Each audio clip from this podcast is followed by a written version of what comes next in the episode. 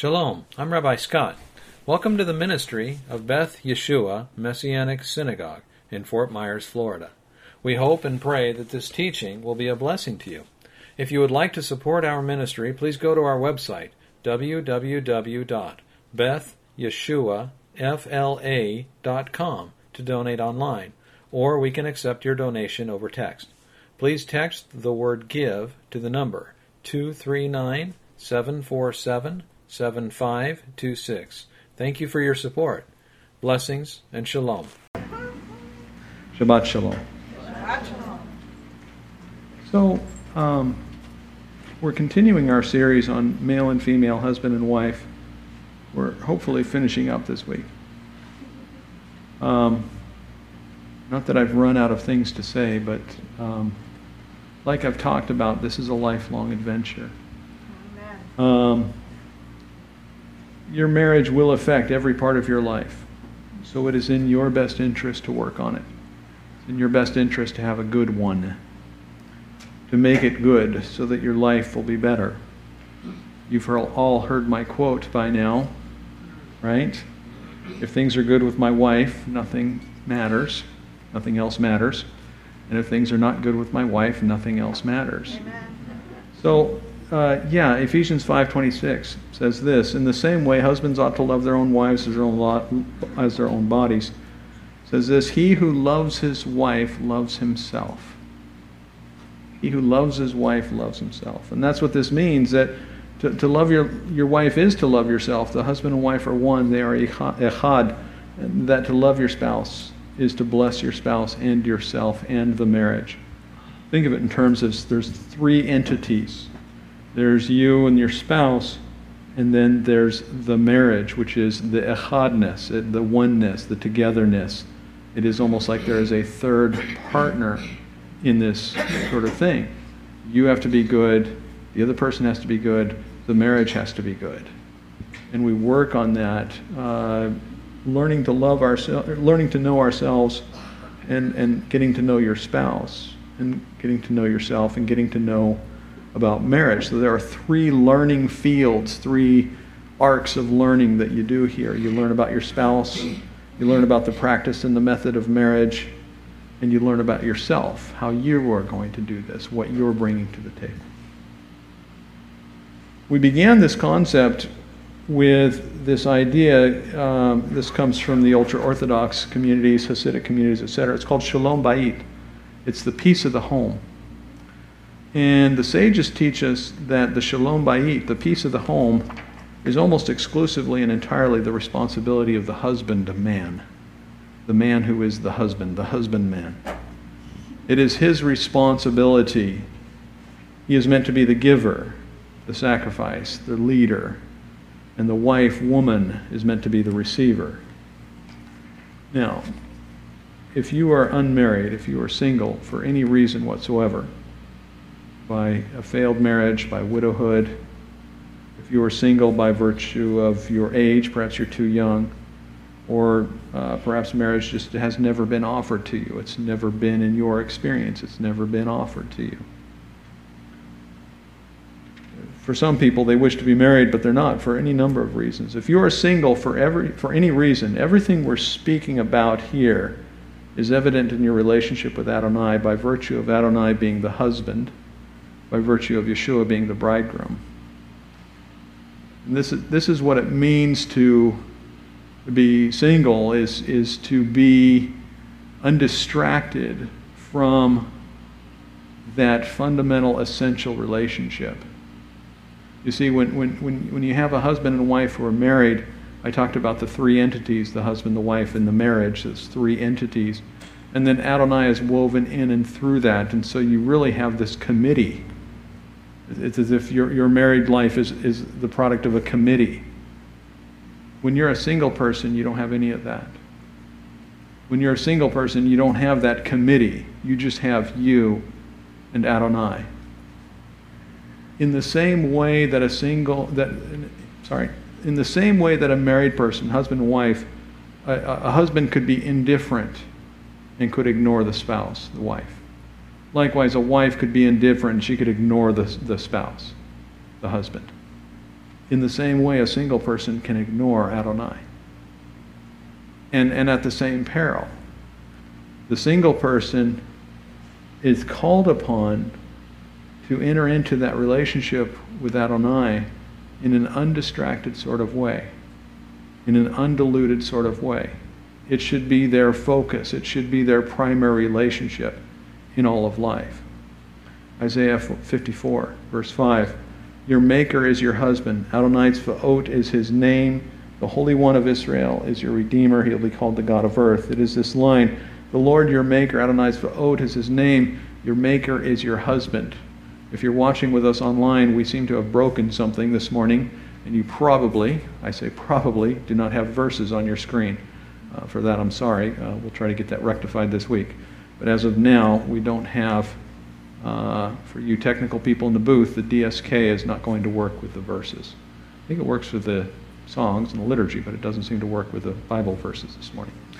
All right, so I'm sorry about that. Um, but, but moving on, it is this idea that, that, that Adonai is your maker, he is your husband. Uh, Revelation 19 uh, speaks of this. The wedding of the Lamb has come, and his bride has made herself ready. Uh, Revelation 21, verse 9, uh, says this Come, I will show you the bride, the wife of the Lamb. And so all of us are in this relationship with Adonai, but if you're single, it is a very selective relationship, it's a very exclusive relationship. Isaiah 62 5 says this As a bridegroom rejoices over a bride, so your God will rejoice over you. As a bridegroom rejoices over a bride, so your God will rejoice over you. And this, for a single woman, as you can imagine, is an undistracted experience. In other words, a married woman has a relationship with her spouse and a relationship with God.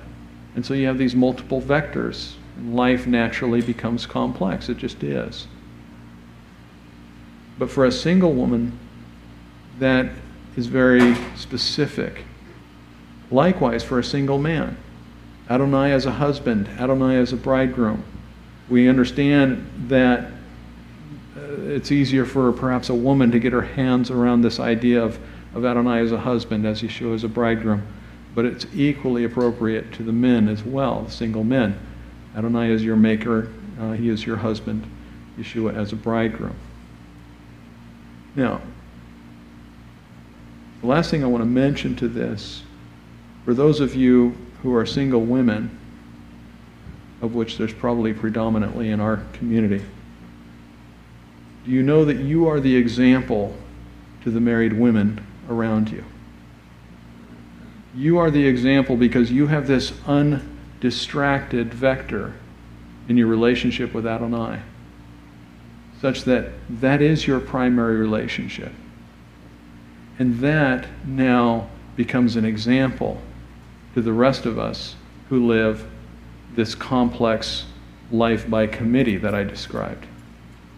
In other words, yeah, we, we all live these lives by committee, and, and we have these multiple people involved in our lives. So that you've got the husband, the wife, and the, and the marriage, and then you've got Adonai woven in and through that, and it, it becomes a little bit complicated sometimes. That's normal, that's just real life. But we should all strive to enter into that relationship with Adonai that resembles the relationship that a single woman has, where she doesn't have any distractions. Do you see that? We emulate them in their relationship with Adonai. We emulate that exclusivity. We emulate that dependence. We emulate that sort of single mindedness. So, this is why I say, those of you who are single, do you see this? You are in an exclusive relationship with Adonai with all of your romance, all of your dependence, all of your security on Him as a byproduct of faith. All of your intimacy with Adonai as a byproduct of hope. You are an example to the married women who must also live with the same amount of hope and faith with their flawed spouses. Right? Because that's the reality. Let's just be honest. We're all flawed. None of us are perfect. The only one who's perfect in this complicated mess is Adonai. And so, you who are single, who are not married, both men and women, your spouse is perfect. You see that? And so, you have a motivation and an exclusive relationship with that. You get to enter into that. And you get to become an example to us in how to do that. It becomes a motivational thing. Let me say it this way your relationship with Adonai is compri- compromised because now we see through a veil. So, all of us know cognitively, or we know because we've read the Bible, that Adonai is our husband, that Yeshua is the bridegroom. We kind of get that. But we, if we were to compare them to a human spouse, it doesn't compare because that one is tangible, this one is physical. That one is based entirely as a byproduct of hope, uh, of, of faith, and of hope. Your husband, your maker, is obscured to you. You accept him by faith. Those of you with human husbands and human spouses, human wives, the tendency is to accept that as the best it can be. In other words, your connection to this flawed individual is the best that it's going to be. But rather understand this that Adonai is only reflected in the image of your husband, but Adonai is a flawless husband. Adonai is only reflected in the image of your wife, his, his image is reflected in your wife, but Adonai is flawless in that relationship with you. Do you see that?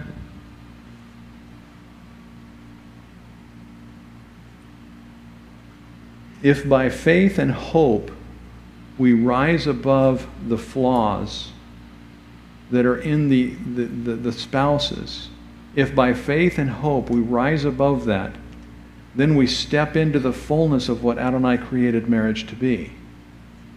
We step into the fullness of that to the degree that we can leave behind the flaws. As long as the flaws remain the center of our attention, the object of our focus, we can't enter into the fullness of what God created marriage to be. And, and bearing in mind that this thing that we call marriage today is probably a poor imitation of what Adam and, Eve, Adam and Eve had in the garden before the fall. That was probably a kind of marriage we can only speculate about.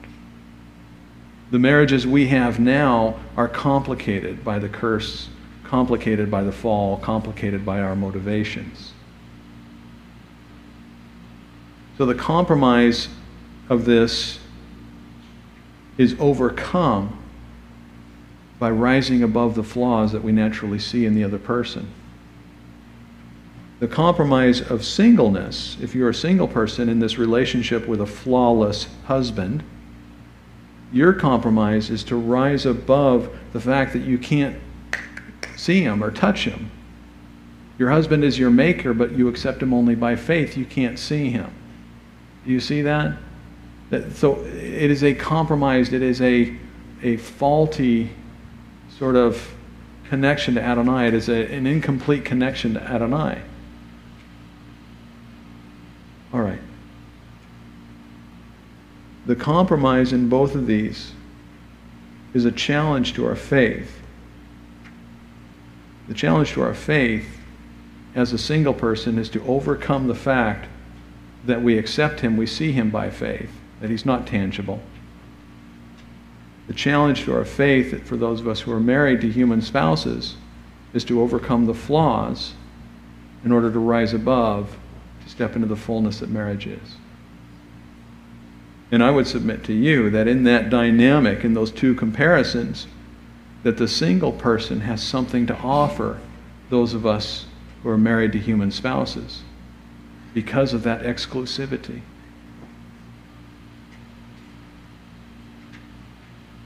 It's easy to find complaints in marriage. I said this the first week we were talking that men, if, if you want to improve your marriages, the first thing you do is throw away the tape. We all have an endless loop tape running in our brain of our complaints, right? Of our complaints against our spouses. the first thing you have to do is you have to throw away that tape and burn it and grind up the ashes and spread it on the sea and, and run away from that and never, ever, ever take up that again. Yes, complaints come, overcome them, don't let them repeat themselves in your brain. That will destroy your marriage. These complaints sit there and distract us from Adon, what Adonai would offer to us as, as, a, as an opportunity to step into the fullness of marriage. So, uh, the husband who has a complaint tape on loop in his head of all the things wrong that his wife does, then he doesn't step into the fullness that God has for him in that marriage. Likewise, the single person. What complaint do they have? Their spouse, their, their husband is flawless, right? Their husband has no complaint against him, right? Well, actually, that's not true. All of us have complaints against God, right? You haven't done this, you haven't done that, you haven't done this, you haven't done that. I mean, actually, when you step back a moment, it's the same line. We have a complaint against God, most of us, a complaint tape against God running on endless loop in our head. And for the single person who doesn't want to be single, the most common complaint is God, I'm still single. You have to rise above that complaint, put that complaint aside, and step into the fullness of what God has for you. Yes, we have a number of people in our community, in our congregation, and our, our people we know that we are actively praying for them to find spouses. It's not unusual. You get somebody says, "Hey, can can I talk to you?" and I, I just don't want to be single anymore, and I've done this long enough, and that's not unusual. And we have a number of people, and we actively pray because it's not good for people to be alone. It's just not. So we're actively praying about that. But in the meantime, if you surrender to the complaint loop running in your head, then you're going to miss out on the relationship that Adonai has for you now. Okay. Let's try to move on.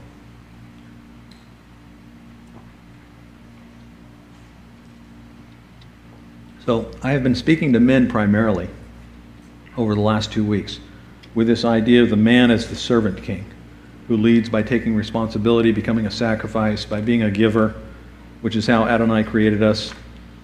Instead of whining about what you're not receiving, you should be active in giving and sacrificing. These are, in short, some of the points that we've made to the men in the, in the, in the last two weeks.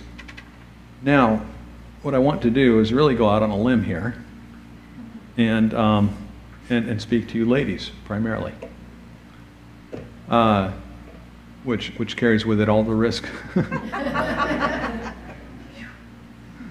but that's okay. We'll, we'll probably be all right. We'll find out in a couple hours here. Um, I want you to really uh, answer this question What would be the primary virtue of a woman towards her husband? What is the, the primary virtue that a woman should have towards a husband? Would it be loyalty? Would it be faithfulness? Would it be forgiveness or mercy? Yeah, I, I, my vote's there. Yes, to all these things. That's the nature of virtues. They're all good. But, but, but let me suggest to you that I believe the primary virtue that a woman should demonstrate to her husband, to her marriage, is kindness. Under kindness, you have compassion, patience, and these are part of it. But for kindness, I'm also talking about warmth, considerations, graciousness, understanding. Understanding the weaknesses and strengths of the people around you, working to increase their strengths and make up for their weaknesses. These are all expressions of kindness. If you had a coworker and after some time working together you come to understand that they are very good at interacting with clients, workers, people, they're just not so good at paperwork. Kindness would be allowing them to do what they do best and quietly doing all the paperwork in the background for them. Kindness is making up for other people's shortcomings, whether it's requested or not. Kindness is seeing where the needs are and then meeting those needs Kindness is an expression of loyalty even when it is undeserved. Now, when I said, what is the primary virtue that a woman should have towards her husband? Um, in, in, the modern culture and, and certainly in, in, evangelical Christianity, the answer that you often hear is, is some sort of variation on submission or obedience. Our cultural understanding of the word submission and obedience are affected by what we see as a power principle that's always at play in the word obedience and submission. There's a person of power who demands or requires submission, or you are somehow culturally forced to submit or obey to a person of authority. Or a person of authority is arbitrarily created, and then that person now has exercise and control. These are some of the paradigms that we think of when we think of obedience and submission. But see, you can submit out of fear in some sort of dynamic of force or power, or you can submit out of love or out of kindness. Interesting, our recent Torah portions have addressed this issue of kindness. When we read of Abram, who was later called Abraham, when he takes his wife Sarai, who becomes Sarah, we read of this woman, this young woman who was barren. In the context, it could be read that she was barren, meaning after she got married, or it could be read in the context of the speaking about Abram taking her as a wife, that she was barren somehow before they were married. The kindness of Abraham was demonstrated when a man takes on a barren wife. That's an extreme act of kindness. Further, her father had likely just died. Her brother went into the house of Abram's brother who would take in the barren orphan woman. Abraham did. Not as a servant or, or, or, as an obligation, but as a wife. In other words, he didn't take her into his household and say, Well, I'll provide a household for you, I'll make sure you're okay. He took her in as a wife. This is kindness. Later, when Abraham was recovering from the circumcision, Adonai came with two visitors to Abraham. And it says that Abraham rushed to prepare a meal for them, to care for them, to bring water, to wait on them. This is Abraham's kindness, which is then contrasted by the hostility of, of Sodom towards the two visitors. Lot tries to imitate the hospitality of Abraham to these visitors. He takes in the visitors, and for this the people of Sodom come to assault them and come against Lot, who had been among them for some time. This is an example of the opposite of kindness. The reason I want to give an example and go back to the roots of kindness as it's laid out in, in, in the story of Abraham is because I want you to see what's happening with Rebekah, with whom, again, we see kindness. Genesis 24. Do you have Genesis 24, Jason? Genesis 24, verse 2. Abraham said to his servant, the oldest of his household, who managed everything that belonged to him, Now put your hand under my thigh, so that I may take you and uh, may make you take an oath by Adonai, the God of heaven and the God of earth, that you will not take a wife for my son from among the daughters of the Canaanites among whom I am dwelling. On the contrary, to my land, to my relatives, you must go and get a wife for my son Isaac. The servant says, What if the woman won't return with me? Shall I take your son back there?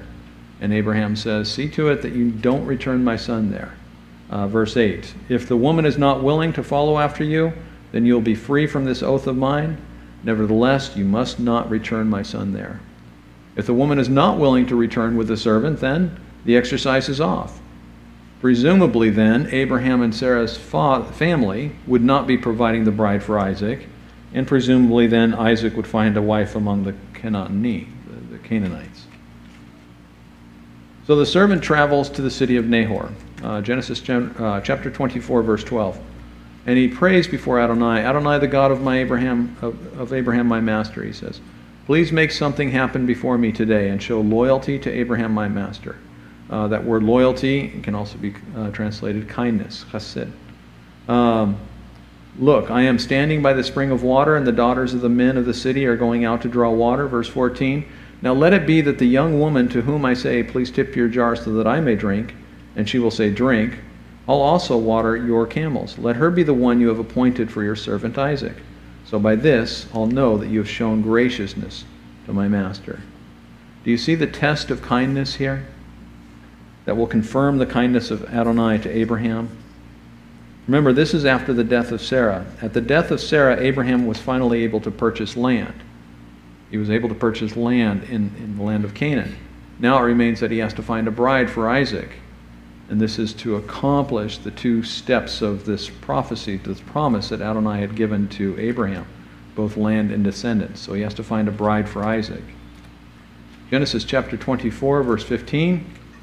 Before he had finished speaking, that is the servant, there was Rebekah, who was born to Bethuel, son of Milcah, the wife of Nahor, Abraham's brother, going out with a jar on her shoulder.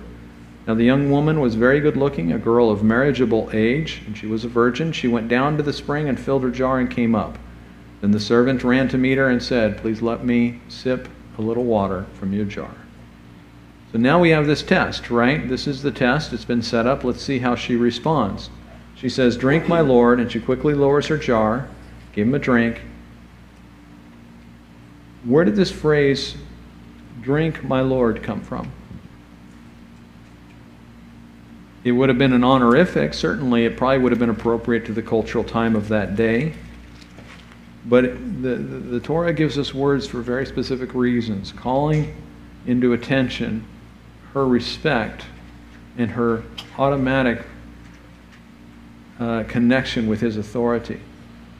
She says, Drink, my Lord. She recognized him as a man of some authority or purpose. Verse 19 When she had finished giving him a drink, she said, Also draw water for your camels until they have finished drinking. Do you see the kindness of Rebekah here? Do you see the echo of Abraham's kindness to the travelers? When the travelers came, when Adonai and the two visitors came to visit Abraham, it says he ran. In this passage, it says she ran. Um, verse 20 she quickly poured out her jug in the trough and ran back to the well to draw more water and, and drew water for all his camels. So later, after negotiations are completed with the family, the servant is going to take this Rebekah back to Isaac to be a bride. And the family begins to waffle on the deal. Remember, this is Laban, and Laban is notorious for changing deals. And so they began to waffle on the deal. It rose in the morning, the servant says, Send me off to my master, verse 54, or 55. But her brother with her mother said, Let the young woman stay with us a few days, or ten. Afterwards she may go. He said, Don't delay me. Adonai has made my way successful. Send me off. Verse 57, they said, Let's call the young woman and ask her opinion. They called Rebekah and said to her, Will you go with this man? She said, I will go. She agreed to go even though her family was giving her an opportunity for second thoughts. She agreed to go with them even though her family was giving her an out. So she travels with the servant of Abraham. Uh, verse 61 Then Rebekah got up with her maids. They mounted the camels and followed after the man. Verse 62 Isaac had come from visiting Be'er Lahai Roi, and was living in the land of Negev. Isaac went out to meditate, strolling in the field at dusk. Then he lifted up his eyes and saw, behold, camels were coming. Rebekah also lifted up her eyes and saw Isaac. This is the ultimate romantic moment. He lifts up his eyes, he sees the camels. She looks up, lifts up her eyes, she sees him, and it says, Then she fell off her camel. That's what it says. She fell off her camel. Apparently, moved. she said to the servant, Who is that man there who was walking in the field to meet us? The servant said, He is my master. So she took the veil and covered herself. When it says that she covered herself, it means she is choosing to obscure from her vision all others. She has drawn a moment now, and she's not going to look at anybody else. She's not going to see anybody else clearly until she sees the face of her bridegroom. The next face that she sees clearly, un- unobscured, will be when her veil is lifted and she sees her bridegroom. Verse 66 The servant recounted to Isaac all the things he had done. Isaac brought her into the tent of Sarah his mother, took Rebekah, and she became his wife, and he loved her. In this line, so Isaac was comforted after the loss of his mother. One little line there that gives us a hint of some of the psychology and some of the dynamics that were going on in this family. Apparently, Isaac was close to his mother to the point that he needed comforting after her loss. It is a kindness to Isaac that he found a bride. The kindness of Abraham in securing a bride, the kindness of the servant in doing the work and being true to the mission, the kindness of Adonai reserving one so beautiful and so virtuous, but ultimately and especially the kindness of Rebekah to become his bride. In agreeing to become the wife of this man, Isaac, who was an exile in Canaan, who didn't own any land, this sojourner.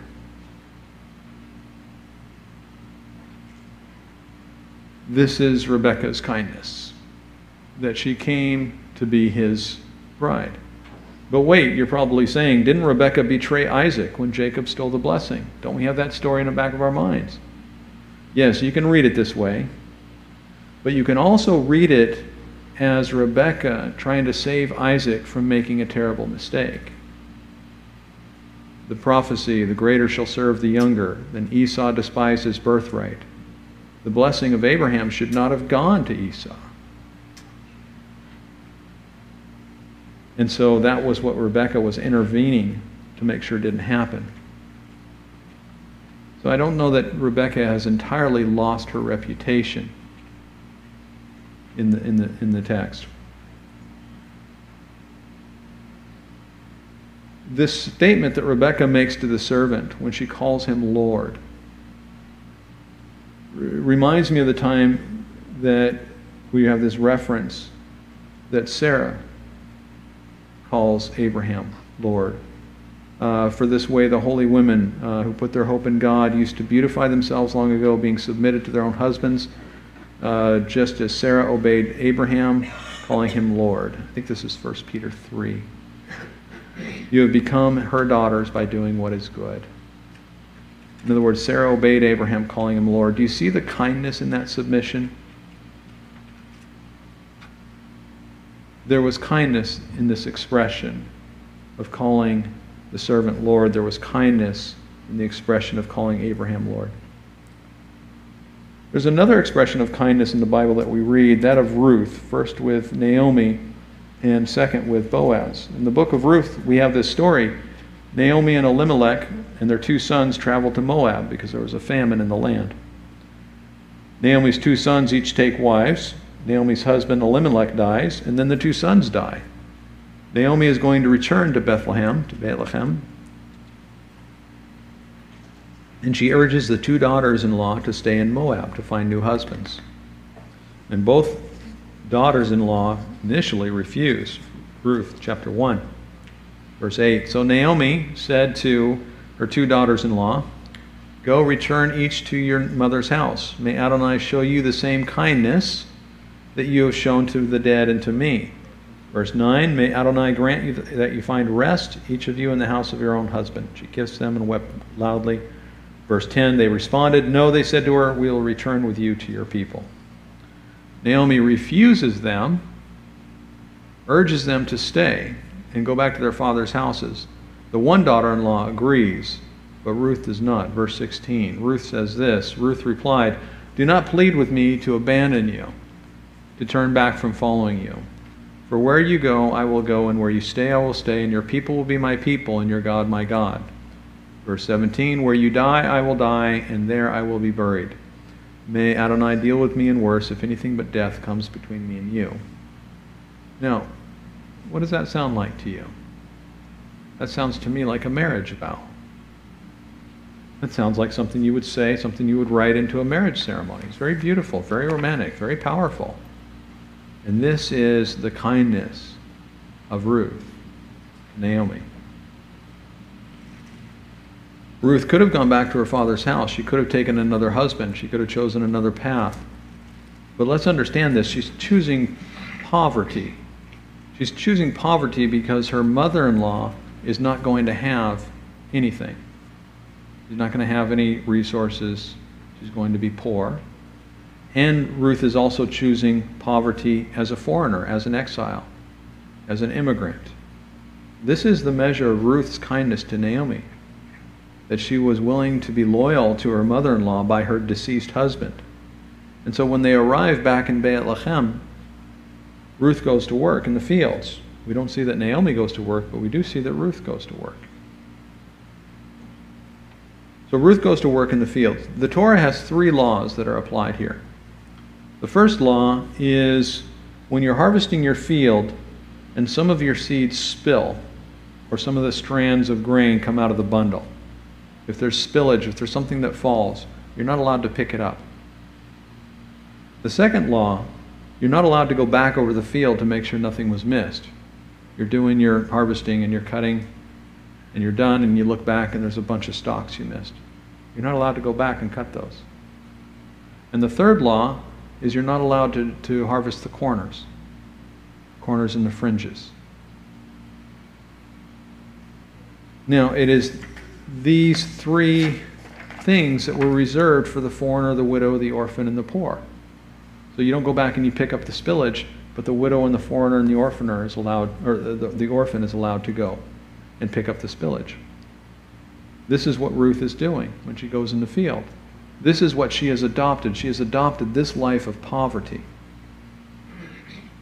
And when she does that, Boaz makes inquiries about her and learns who she is, and, and Boaz speaks to her. Ruth chapter 2, verse 11. Boaz replied and said to her, All that you have done for your mother in law since your husband's death has been fully reported to me.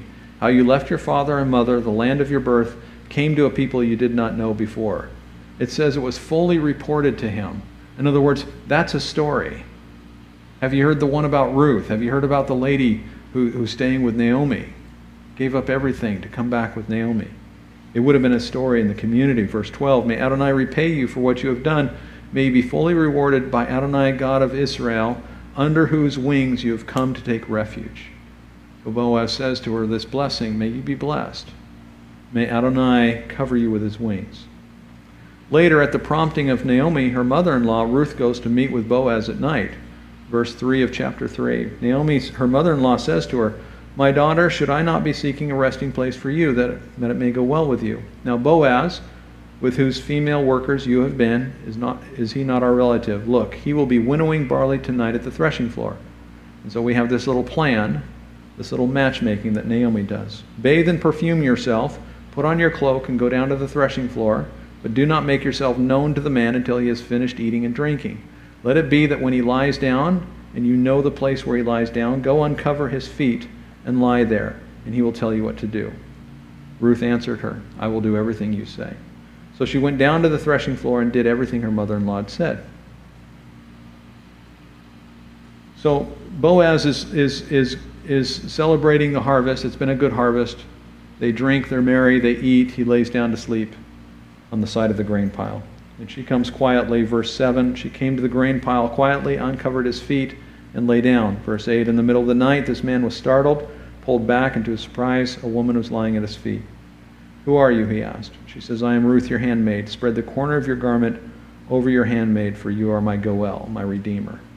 Verse 10 May you be blessed by Adonai, my daughter. You have made the latter act of loyalty greater than the first. Again, that word loyalty, uh, kindness, greater than the first by not running after the young men, whether rich or poor. Remember the blessing that Boaz gave to Ruth when he said, May Adonai, the God of Israel, under whose wings you have come to take refuge. And then what does she say to Boaz as she lays down at his feet? And he wakes up. She says, Spread the corner of your garment over your handmaid. Spread your garment over me. Do you see that connection? He's telling her, Adonai will spread his garment over you. And she says, You spread your garment over me. And that is expressed as a kindness. Why is it a kindness? Because she could have had somebody from Moab. Because she could have had somebody younger. Because she could have had, let's be honest, somebody more strong and fit and young. Boaz is, is an elderly man at this point, almost likely. This word in Hebrew, chesed, is kindness, and it it carries so much emotional weight in the text.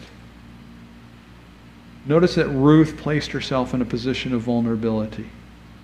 She made herself vulnerable. She presented herself and asked him to take her under his wing, literally. Remember what Boaz said, may Adonai place you under his wings. There's this phrase, the Sukkat Shalom, the shelter of peace. It refers first to the people of Israel who were walking through the desert under the cloud, the cloud of Adonai. They were covered in the cloud of glory, the Sukkot HaKavod. But remember the husband who is the giver, the husband who is the giver, giving peace into the home. This is the Sukkot Shalom that the husbandman provides to the wife. It is the shelter of peace. That's what she's asking for when Ruth visits Boaz. You men, that's what your wife is asking for, is for you to place your shelter of peace over her. And this is all fine. But why did I begin with saying the primary virtue of a woman is kindness in marriage? Because it is a kindness of a woman to place herself in that vulnerability, asking the husbandman to be her shelter of peace. This is the ultimate expression of kindness to accept this flawed example of a man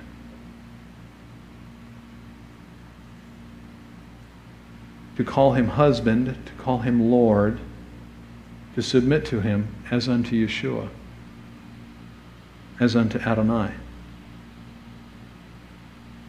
We have spoken to men, and we've been very specific. I have reprimanded, I have rebuked, I've told you men what you need to do.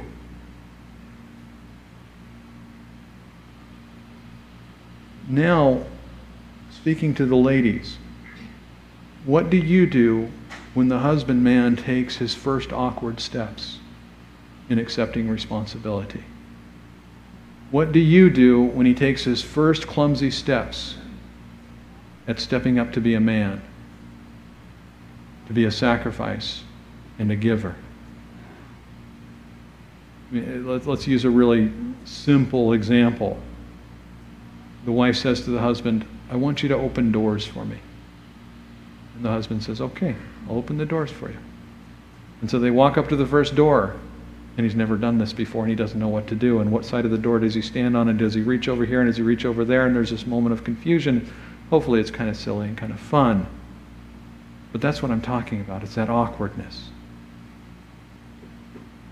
there's a phenomenon in the body of Messiah in modern times where many women are on a much more active path in their spirituality than their husbands. It's just a phenomenon. Women are very active in the kingdom of God. Women are more active than men in, in, uh, in, in congregation life in many cases. This is just a phenomenon, a reality. Ladies, if your husband stands, steps up and says, Well, I, I want to take responsibility, I want to do this, I want us to do that, are you prepared to respond? See, it is a kindness for you ladies to accept him as a flawed imitation of Yeshua. It is a kindness of you ladies to submit to him when he is doing his best efforts. Or let's be honest, it's a kindness for you to submit to him when he's barely making the grade, but he's trying. Right? Because we're flawed. The husbandmen are flawed, just speaking.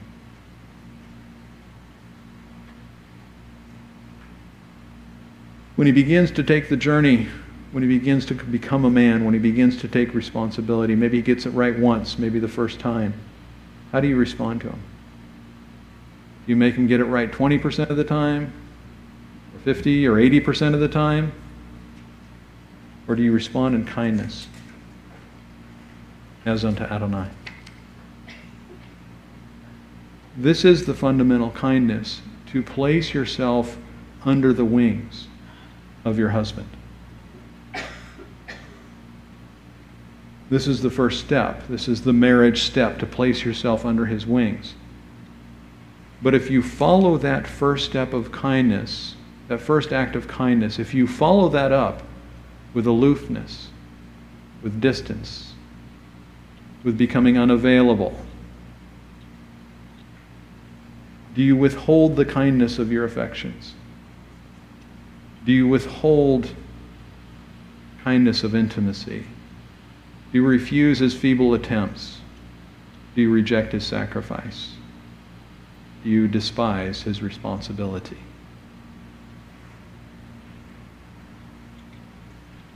Do you see that to follow that first kindness with an act of hostility just blows everything up?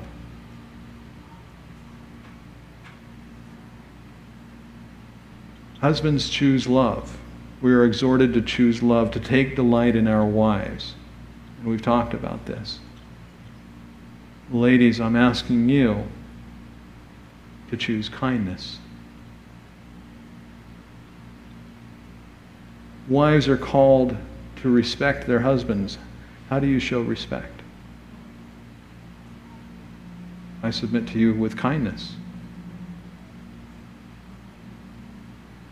In your relationship with your husbands, choose kindness as a way of encouraging him to do things that he should already be doing.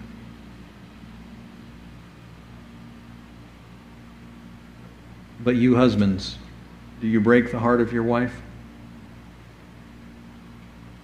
Do not take her kindness and squash it under your feet. Choose love and genuine adoration.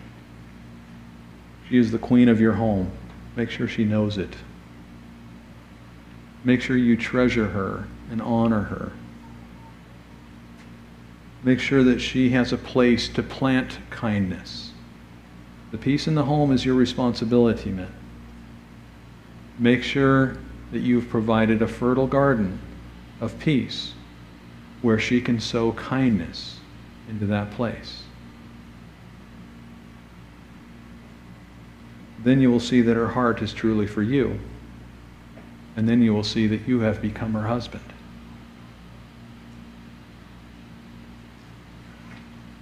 A lot of times, our marriages over time get clumsy and broken and messed up, and they become like dysfunctional roommates. And we talked about this the first week the idea of, of the, the, the tangled ball of yarn, and you pull on a string and nothing happens. And I think what I would suggest to you, if that's your situation, I think what I would suggest to you is that you, you withdraw from the knot. withdraw from the tangle, take a step back, and revisit what your place is there. Are you the husband? Then become the giver. Become the sacrifice, take responsibility. Are you the wife? You can always bless with kindness. There are some cases with, uh, where, where relationships are broken with abuse, and as I've said in the past couple of weeks, if, if that's your situation, then you're going to need uh, some, some very professional help. But for the rest of us who are living in just modern life with our relationships, the product of years of being together, the products of our childhood, the products of our sin, all these things. Again, getting to know your spouse, getting to know yourself, but getting to know this thing called marriage. If you can take a step back and re energize and, and remotivate yourself to do these, th- these simple things, I think you'll find a lot of freedom and a lot of victory there. And I think you'll find that there's romance there in a very special way.